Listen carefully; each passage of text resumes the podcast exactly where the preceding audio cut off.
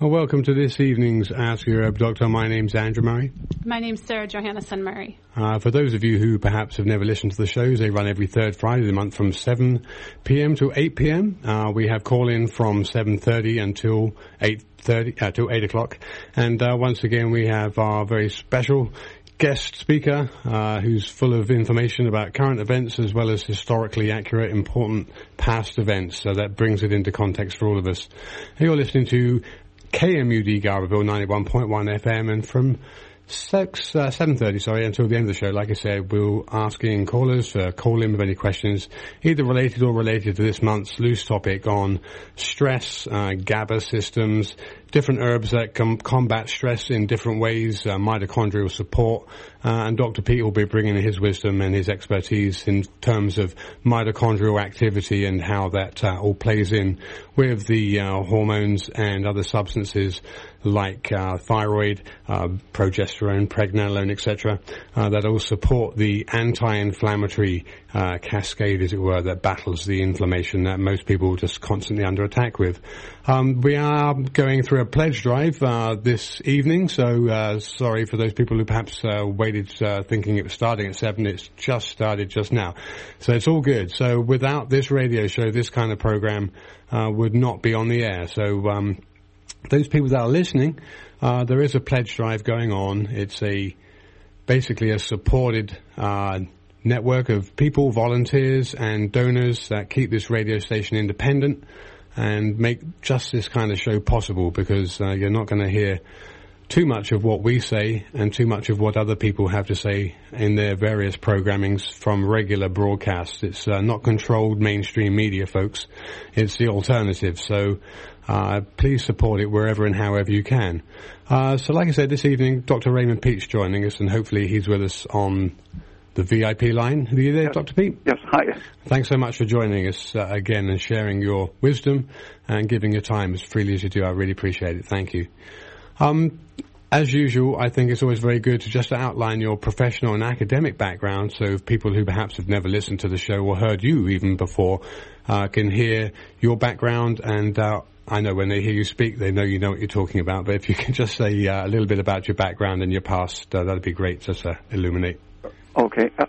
After 10 or 15 years of working in language and literature, I shifted over to biology, and especially aging and metabolism, reproduction, studying at the University of Oregon 1968 to 72 for a biology PhD.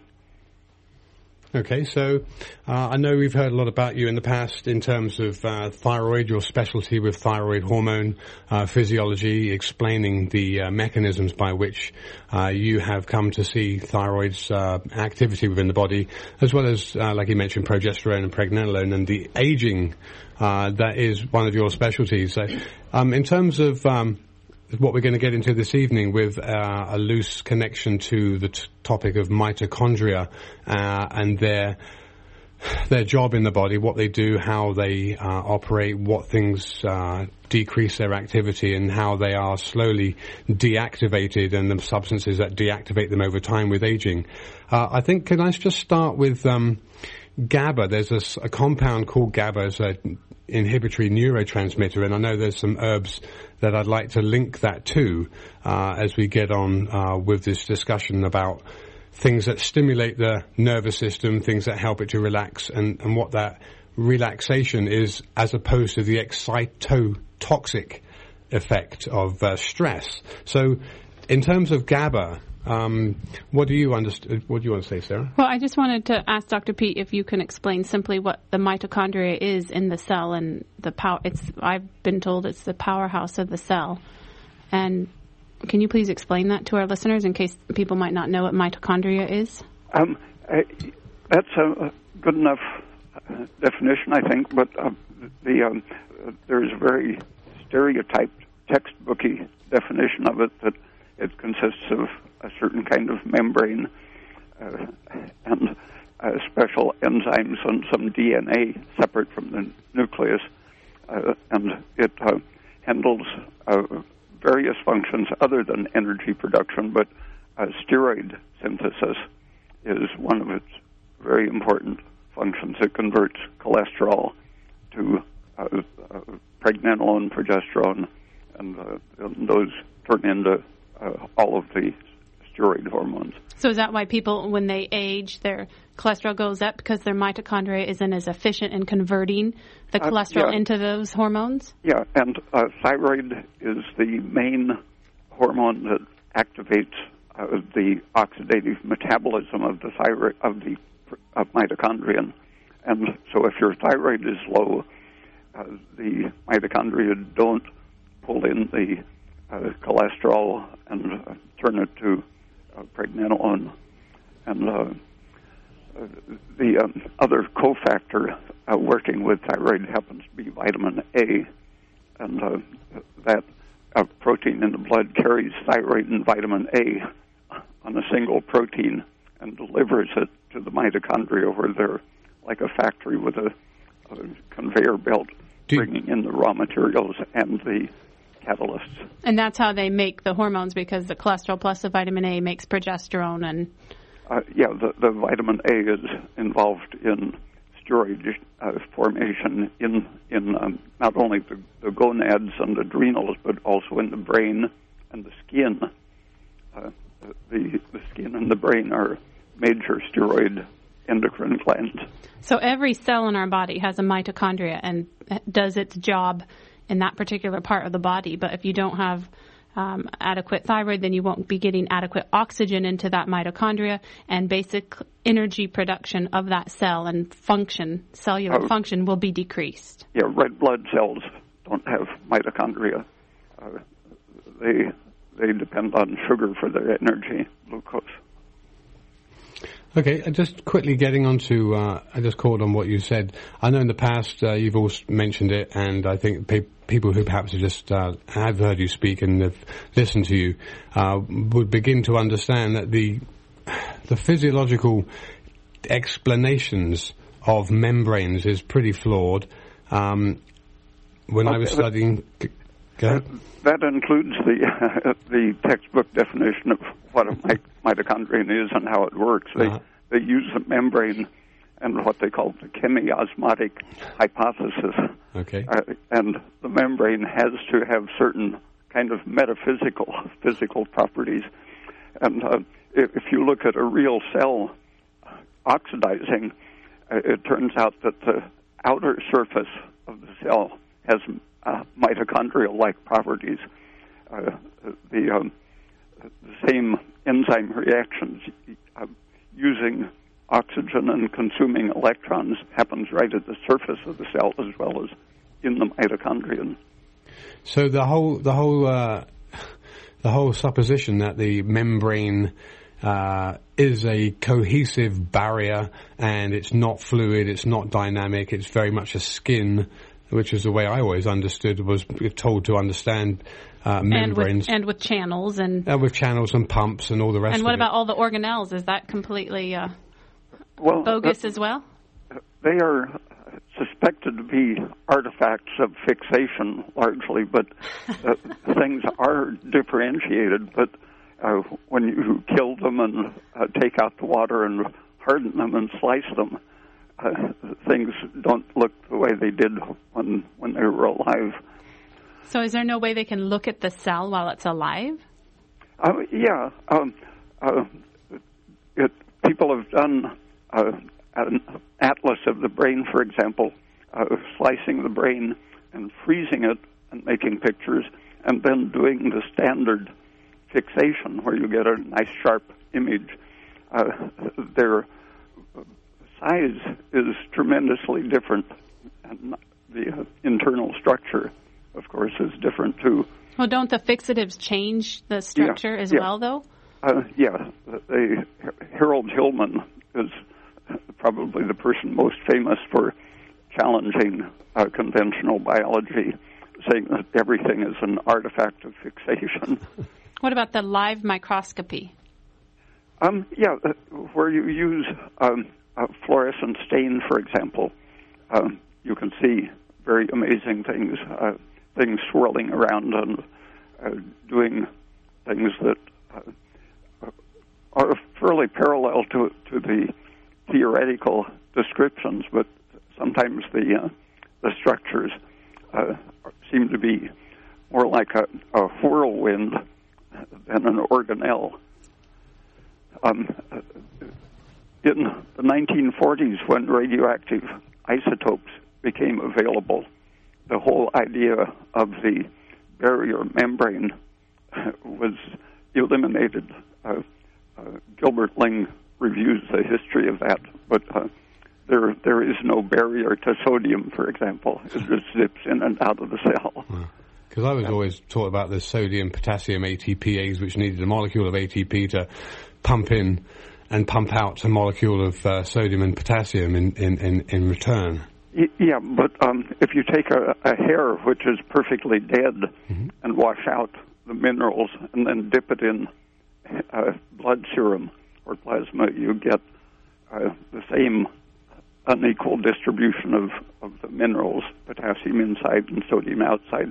And it's exactly the same principle as a water softener, where you charge it with sodium and then it removes calcium from the hard water. A man named Myselds wrote a book on things including the physics of water softeners, and he recognized Gilbert Ling's work in biology as the best explanation for how a water softener works. The physics was so good in describing cells that even physicists recognized that it worked for something as common as a water softener. But biologists just don't like that way of looking at cells. It tends to leave out a lot of their favorite beliefs about genes and so on. Is that where the word micelle was coined from? No. Okay. Okay. All right. You're listening to Ask Your Herb Doctor, KMUD GABA 91.1 FM. From 7:30 till the end of the show, 8 o'clock. You're invited to call in with questions related or unrelated to this month's topic of mitochondria, energy production, and we're going to cover things like valerian and rhodiola, schizandra, and ginseng as typical herbs that have plenty of scientific data and pharmacological data to support their effects in supporting mitochondria and in energy production and mediating the negative effects of stress. A number, if you live in the area, is 923-3911. If you're outside the area, there's a toll-free number, which is 1-800-KMUD-RAD. And those people listening to us on the web, that toll-free number is a good number to call. If you have any questions, either related or unrelated, and Dr. Peat is joining us again this month. We are going through a pledge drive, folks. Those people who perhaps have just tuned in, KMUD GABA 91.1, conducting one of our several pledge drives that go on through the year to raise finances to keep this great show on the air. And to keep other shows on the air, not just this one. I didn't mean this great show, but great shows on the air. This great station. Yeah, this great station that actually brings out a lot of very alternative information to people that's not mainstream. You probably won't find this kind of stuff too many other places. So keep it alive, because it's rapidly disappearing in this country. Okay, so Dr. Peat, you mentioned that there was a single protein which carries vitamin A and cholesterol. If you know the name of the protein, great, but otherwise, do you know if there's anything that would be supportive to that protein? That seems like a fairly key intermediary in that process. It's the low-density lipoprotein that delivers cholesterol, and then prealbumin or transthyretin, which transports the thyroid and vitamin A. So, which is why it'd be so dangerous to have a low LDL, which is what most doctors call the bad cholesterol, which is... It's a good one because it brings us stuff to make progesterone out of. Okay, good. So people, did you get that? Once again, it's just another call to arms, as it were, that cholesterol is not the enemy. So the LDL cholesterol, which is always coined as the bad cholesterol, is actually the cholesterol that chaperones these very important molecules to enable things like steroid synthesis to occur. So without cholesterol, you'd be in bad shape. Another fact I think I heard this coined not too long ago was that the brain's white matter is 95% cholesterol. So if cholesterol's not important, then why is the brain 95% cholesterol. So, well, that's why they did that study in older people who had low cholesterol were much more prone to dementia. Mm-hmm.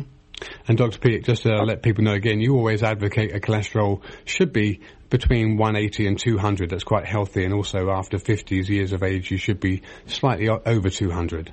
Yeah, according to the Framingham study, people over 50 who weren't above 200 in their cholesterol were more likely to have dementia. Yeah. Okay.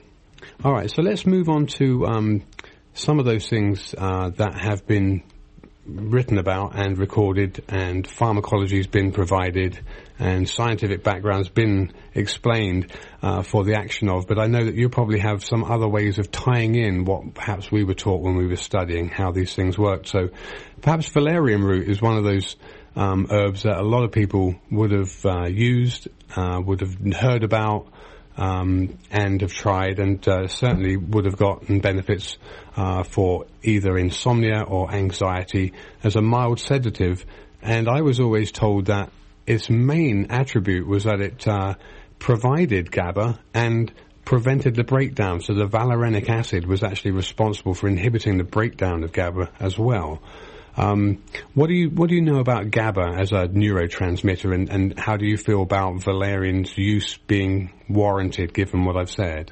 I think valerian also increases the activity of the enzyme that converts the excitatory glutamic acid into the inhibitory GABA.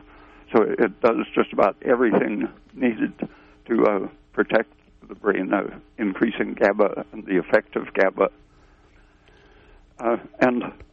GABA is the system called the GABA receptor is probably the most complex bunch of proteins that has the name receptor.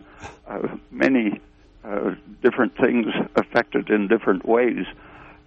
Valerian or Valium, the specific molecule, apparently binds to it in a way similar to GABA, and in a slightly different way than progesterone, pregnenolone, and probably the androgens of some types. And even carbon dioxide probably is involved in binding in some way near this so-called receptor. Stabilizing a whole system of proteins to turn off the excitatory process in the cell. Yeah, it's a very excitation. I think when people hear the word, we need to support its definition. Excitatory is a very wasteful situation or state to be in, isn't it? When, in terms of the cell being excited. I think for very short-term activity, that's not a problem, but the excitation in general, when it's longer-term, is actually very detrimental to the cell? Yeah, that's what causes brain fatigue if you stay awake too long. And if you don't have a good supply of glucose, producing carbon dioxide, for example, you more quickly get into the fatigued state. The glucose... One of its functions is actually to substantially contribute to the formation of GABA. The part of the glucose molecule is involved in the synthesis, but also the carbon dioxide stabilizes it.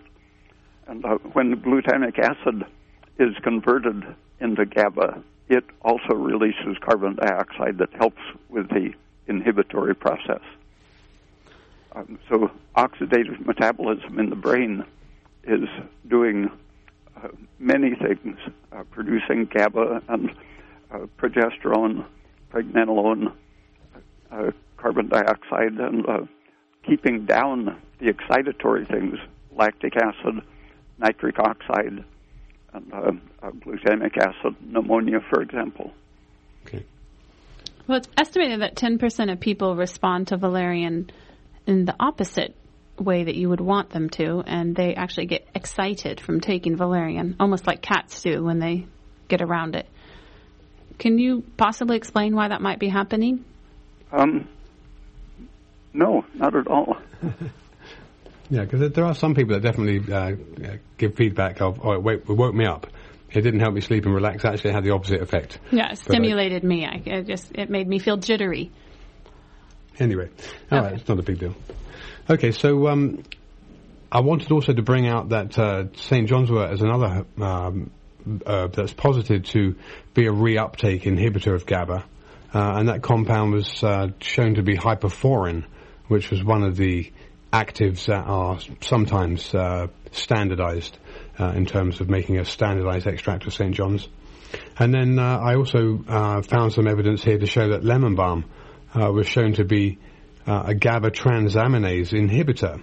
So that is, it blocks the enzyme GABA transaminase, which converts GABA to a compound called succinic semialdehyde and glutamate.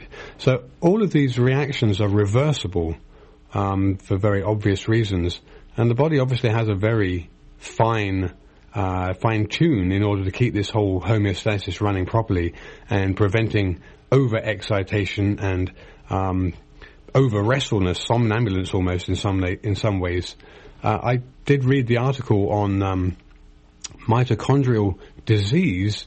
There's a known syndrome of it, and one of its main downsides, obviously it's a complete downside having a syndrome, but one of the main downsides is the kind of somnambulance that you get with it, where people just either getting seizures and just being completely unable to perform.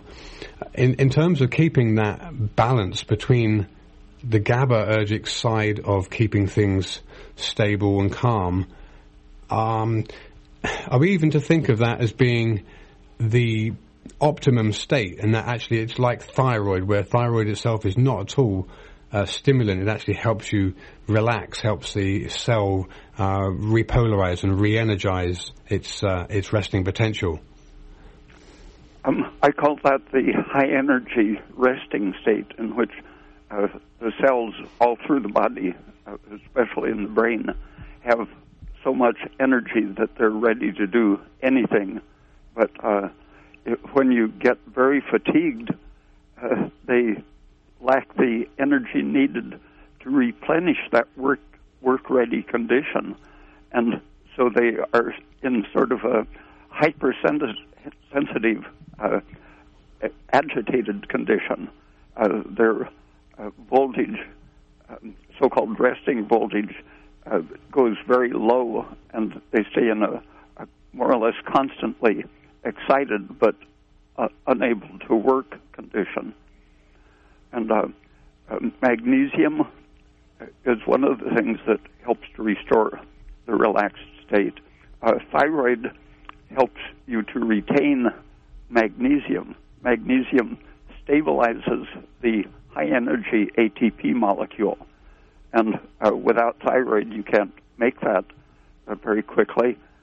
And so if you have adequate thyroid producing oxidative energy and producing ATP, that causes the cell to retain magnesium, and that complex of things holds the cell in a ready-to-work state with lots of reserve energy. Simply a magnesium deficiency will cause seizures, insomnia, inflammation, everything that a lack of energy leads to. So do you think then it's very important to, and I'm saying this because I understand that this is the way, but just for our listeners, to have small amounts of sugars, foods regularly so that your body's energy supply is constantly stocked, rather than going, 4-6 hours or more without food and then having, a loaded meal in terms of keeping mitochondria as happy as possible, rather than allowing them to get depleted to a point where they're no longer really able to bounce back or, for you to be able to pick up again relatively quickly. And the B vitamins are essential for using oxygen efficiently in the mitochondria. Okay. Vitamin B1, biotin, B2. Okay. All right. So what about melatonin? Let's move on to melatonin as a substance that I've read quite a few articles, some of which have been very disturbing, I must admit, and we'll get into that in a little bit. But I know most of the advertising for melatonin is very pro-sleeping, pro-relaxing. You know, they don't say anything dangerous about it. You know, it's naturally produced. It is found in different, you know, different products from foods, liquids and foodstuffs. So it's a fairly ubiquitous chemical. It obviously has a very specific function. It really does work physiologically, and it's very important. But what's your impression of melatonin in terms of its use, and whether or not you're you feel comfortable around it? Well, I think the good side of it is that in the fatigued state of the brain, the excitatory, de-energized condition, nitric oxide rises and starts a vicious circle in which it activates acetylcholine, which activates nitric oxide synthesis, and it rises and can keep you awake. And melatonin is effective at turning off that cycle.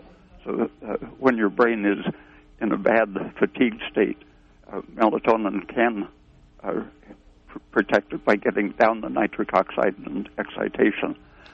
But wouldn't that be like in a small dose, or is it different for every patient?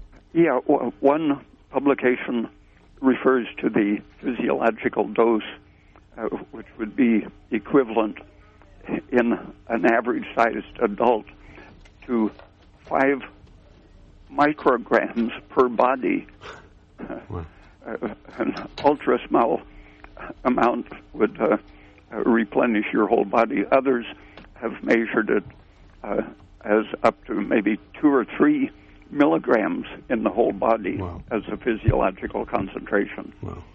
So when a person takes 10 milligrams, for sure it will put them to sleep, but it probably is doing lots of other things. And in the antioxidant experiments or the radiation protection experiments, they've used something like 1,000 or maybe 1 million times the concentration that exists physiologically.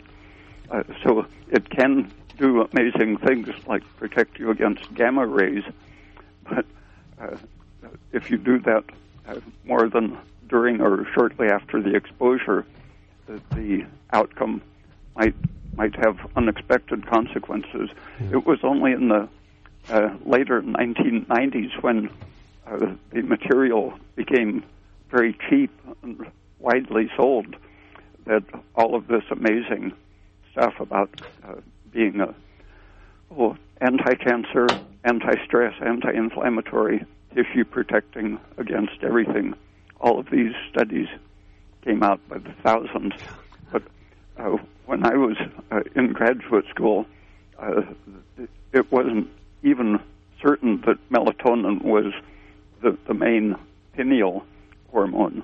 And what was known was that the pineal extract had very specific effects that imitated nighttime and winter. And in the winter, all animals from fish, turtles, lizards, rats, sheep and so on, everyone's reproductive system shrinks away during the winter. Some species can manage to reproduce in the winter, but in general it's a principle that not only the gonads regress, but the thymus gland regresses in all of these different types of animals. And the thymus atrophy or involution during the winter strongly affects the way the immune system works. And that's part of why people are more susceptible to infections during the winter. There you go. And this involution of both the reproductive glands and the immune thymus gland, this has lots of behavioral consequences. Everyone knows about the seasonal affective disorder or winter sickness. Yeah. in which depression and weight gain become so common during the winter long nights. And melatonin is the main thing that causes involution of the thymus gland and gonads. The original studies were done with extracts of the pineal gland, but you get effectively the same thing just with melatonin. So what about different parts in the of the world? You know, like if someone was in Hawaii. The seasonal changes don't exist near the equator. So their thymus and... you don't have the winter sickness or winter immune disturbance. Okay, you're listening to Ask Your Herb Doctor, KMUD, Galbeville, 91.1 FM. From now till 8 o'clock, callers are invited to call in with questions, either related to what we've been talking about so far, from GABA to melatonin to the various mitochondrial issues. Number here is 923-3911 or 1-800-KMUD-RAD. That's 1-800-568-3723. Okay, Dr. Peat, I had some articles that I was reading this afternoon whilst putting this together to see if this was going to be something that we were going to be supporting or helping people discourage the use of, because I know melatonin's use along with serotonin is very popular, but not always a good thing. I did read the papers, and again, there was conflicting information on PubMed. Some of the information was saying, for example, that melatonin suppresses tumour aerobic metabolism, which is the kind of Warburg effect that Otto Warburg described. And some of them said that melatonin was actually pro-cancerous. How do you see that? Some of that varies with the variety of mouse that they're using, for example. In some studies, they've implanted an extra pineal gland or used melatonin. Sometimes it decreases tumors, sometimes it increases them. The effect on the immune system partly depends on the dose, and when you're using 1,000-fold variation in doses, that's the first thing you have to think of, what's actually happening physiologically in the normal range. And a lot of studies are getting anti-inflammatory and antioxidant effects, but at least two groups, one in China and one in Denver, are seeing very clear pro-inflammatory effects from physiological amounts of melatonin. There you go. Okay, so... Yeah, it doesn't seem like you'd want to be taking something that triggers the wintertime response. That's what I've always thought. In our hamster lab, we noticed that even though the lab was supposedly well insulated and temperature controlled and had a 12-hour light and dark cycle, the hamsters during the winter had essentially no thymus gland. And that was one of the things that started me thinking about the potential risk of the changing your whole endocrine system by supplementing something like that. Okay, we have a caller on the air, so let's take this first caller here. See, caller, where are you from? You're on the air? You're on the air? I think our engineer's waving around. I'm not too sure what's going on. We have a caller on the air, though, but go ahead. Yeah, I think... Caller, you're on. You can speak up.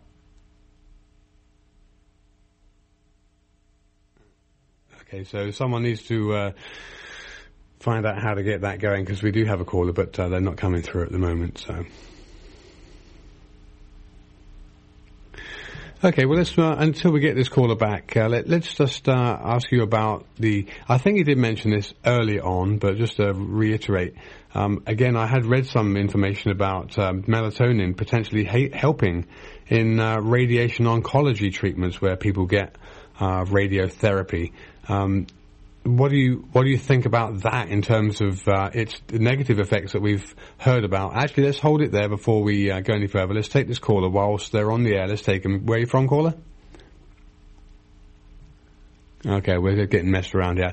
Might be something to do with the pledge drive and all the calls coming in to pour money into the studio to keep us going. Okay, so Dr. Peat, what do you think about the use of melatonin in radio, in oncology, in radiotherapy, perhaps? If you're bound to have the radiation, yeah. I think that the very large doses of melatonin are probably very protective against right. that damaging effect. Yeah. But the trouble with using it for treating tumors is that you can kill off all of the actual bulk cells of the tumor, which are really defective and weak cancer cells that are in the normal tumor. They're being replaced very quickly, and when you kill them off, you irritate the region where the tumor was and stimulate that region's ability to recruit new repair cells, and those cells zoom into the irradiated area and recreate the tumor because you haven't cured the organism's problem. Yeah. Because it is a very potent... Now, just a last word on melatonin. The only reason I was asking for its use in radiotherapy was that it's potently antioxidant. And like you said, you know, it potentially for what it is and what it's capable of structurally, it's very good at mopping up free radical damage causing compounds. So I think that was some of the reason for the research that was done on it. Okay, well, let's move on to... I've got a few other things I wanted to ask you about, and I know you know, as usual, you know plenty about it. I didn't even know that you had looked at it, but I know I'd spoken to you a while back here, and you'd mentioned what you had known. So rhodiola rosea is a crassula, so like a kind of fleshy, thick, fleshy leaved, succulent type of plant. I didn't realize that it's actually been used for about 3,500 years. It was first mentioned 13th century BC and in the Greek Bronze Age, and then there was plenty of documentation about the Vikings using it to enhance physical strength and endurance, and then obviously lots of Chinese data about the emperors sending expeditions to Siberia to bring back this golden root, which is its common name, for medical preparations. And then I know we talked about adaptogens in the past, but this is another one of those kind of golden adaptogens. It was discovered in 1947, the term adaptogen, by the Russian scientist Nikolai Lazarev, who coined that fact. And then Dr. Lazarev was also a mentor of Dr. Breckman, who conducted extensive research on adaptogenic herbs. So rhodiola rosea, in terms of it being an adaptogen, being a physical enhancement, a cognitive enhancer, anti-cancer, do you know much about rhodiola, and perhaps how you'd see that being supportive in terms of mitochondrial protection or anti-stress? Yeah, I happen to be studying the progesterone family of steroids around the same time I was running into ginseng and rhodiola research. And Hans Selye had the concept of catatoxic steroids, he called them. Catatoxic? Catatoxic. They destroyed the toxin effect. Okay. And it isn't exactly the same as detoxifying, but they protect the organism by blocking the effect of a toxin. And I think that's one of the effects of the adaptogens. They have some steroids that are analogous to progesterone and testosterone in that catatoxic or stress-blocking effect. And a Russian heart researcher, Felix Meyerson, was continuing Hans Selye's concept of stress and adapting to stress and applying it on the mitochondrial level, which Hans Selye never really focused very much on. But Meyerson's idea was that we have many layers of stress-limiting signals and hormones and processes. And it happens that the steroids are one major stress-limiting system, where cortisol and serotonin and nitric oxide and estrogen activate the short-term stress reactions that can stimulate brief defense. If those continue, they destroy the organism, so you need a stress-ending process, and that's where the progesterone, testosterone, pregnenolone come in, and things that turn off the nitric oxide and serotonin and estrogen. And it happens that these plants not only have the steroid level of stress-limiting factors, but many other types of substances, the polyphenols and flavonoids, for example, specifically turn off nitric oxide production and limit the excitatory serotonin pathway, for example, which turns on cortisol. I want to ask you about that in relation to red compounds, too. But we do have a caller on the air. Let's try again. Caller, you're on the air. Where are you from? Third time lucky? San Francisco, California. San Francisco, California. Welcome to the show. What's your question for Dr. Peat? Hi, Dr. Peat. I wanted to know what causes tooth decay and how do you reverse it? What causes what? Tooth decay. Tooth decay? Oh, I think it's stress-related. There is one type of cavity that starts with a dark area rather.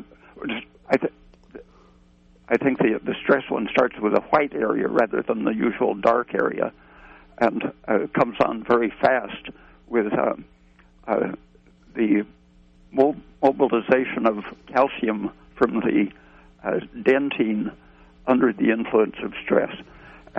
Another kind is related to stress starting from the outside with the mobilization of calcium because of imbalances and pro-inflammatory factors in the saliva.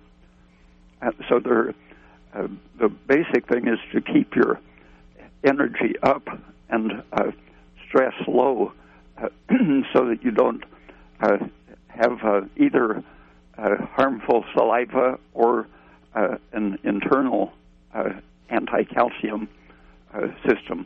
And vitamin D and vitamin K are very important for putting calcium keeping it in the heart tissue. Serotonin in the last 3 or 4 years has been found to be a major calcium disruptor in the bones and teeth as well. So it's really a matter of your total systemic health more than just what happens in your mouth. Well, thank you very much. Thank you for your caller. Okay, well, I guess we have time. If it's 8 minutes to 8, let's just see. We'll let people know anyway. Otherwise, we'll carry on here for the next 8 minutes. But if you're in the area, the number's 923-3911, or if you're outside the area, there's a toll-free number, 1-800-KMUD-RAD or 1-800-568-3723. So we've got about 5 minutes or so before we need to wrap up. So, Dr. Peat, I wanted to ask you about hypericin, you know, the red oil from St. John's wort that you can make. I remember you saying something to me about red compounds are very antioxidant and protective. Yeah, that is a big polycyclic molecule. That the reason it's red is that it is the electrons resonate and absorb a lot of light, and that makes it analogous to the molecules such as in cascara, emodin, or in aloe, and in the tetracycline antibiotics and the tricyclic antidepressants, anti-serotonin, antihistamine agents. How about Powdarca? That's a dark root, and Catuaba bark was there. Exactly that same type of polycyclic molecule.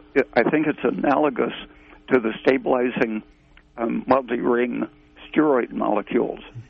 They have a kind of geometric stabilizing action on the microstructure of the cell, as well as the electronic withdrawing effect.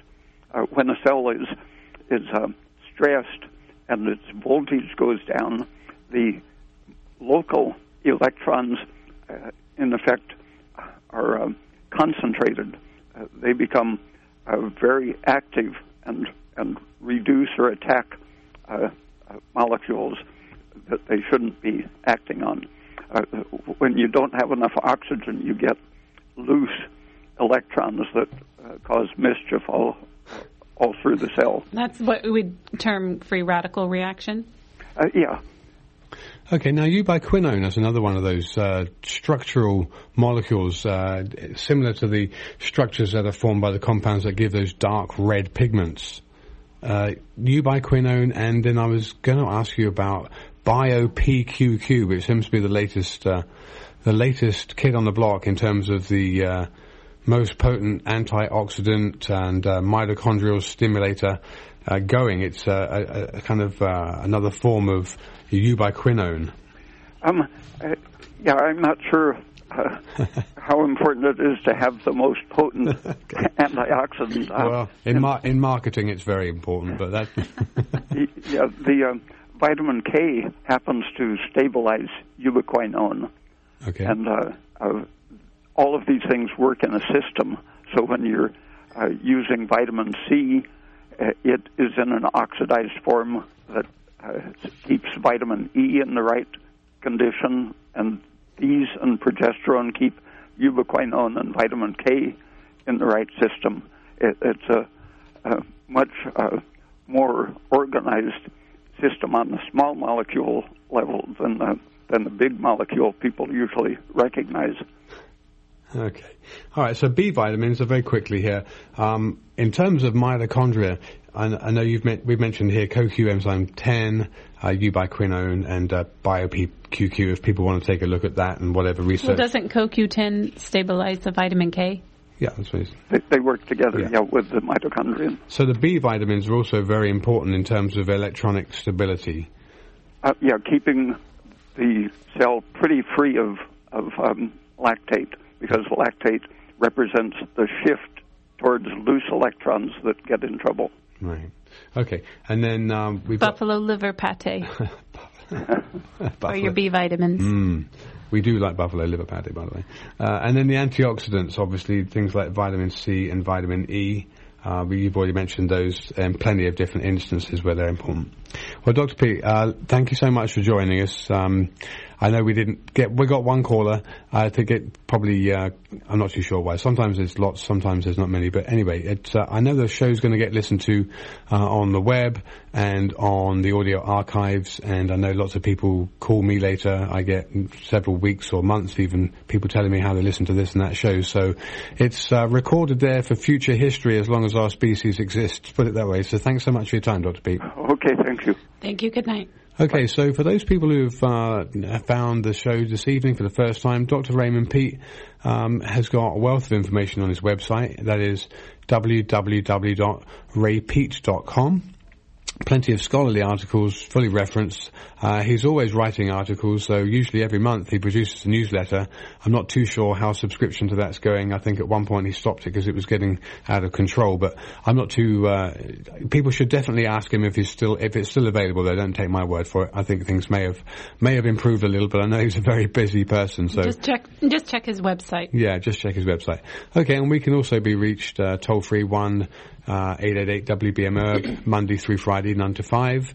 And my name's Andrew Murray until the third Friday of next month. Have a good night. My name's Sarah Johanneson-Murray, and good night. And before, I want to make sure that we gave Ray Peat's website. www.raypeat.com. And our website is www.westernbotanicalmedicine.com. All right. Thank you for listening. You have a good night.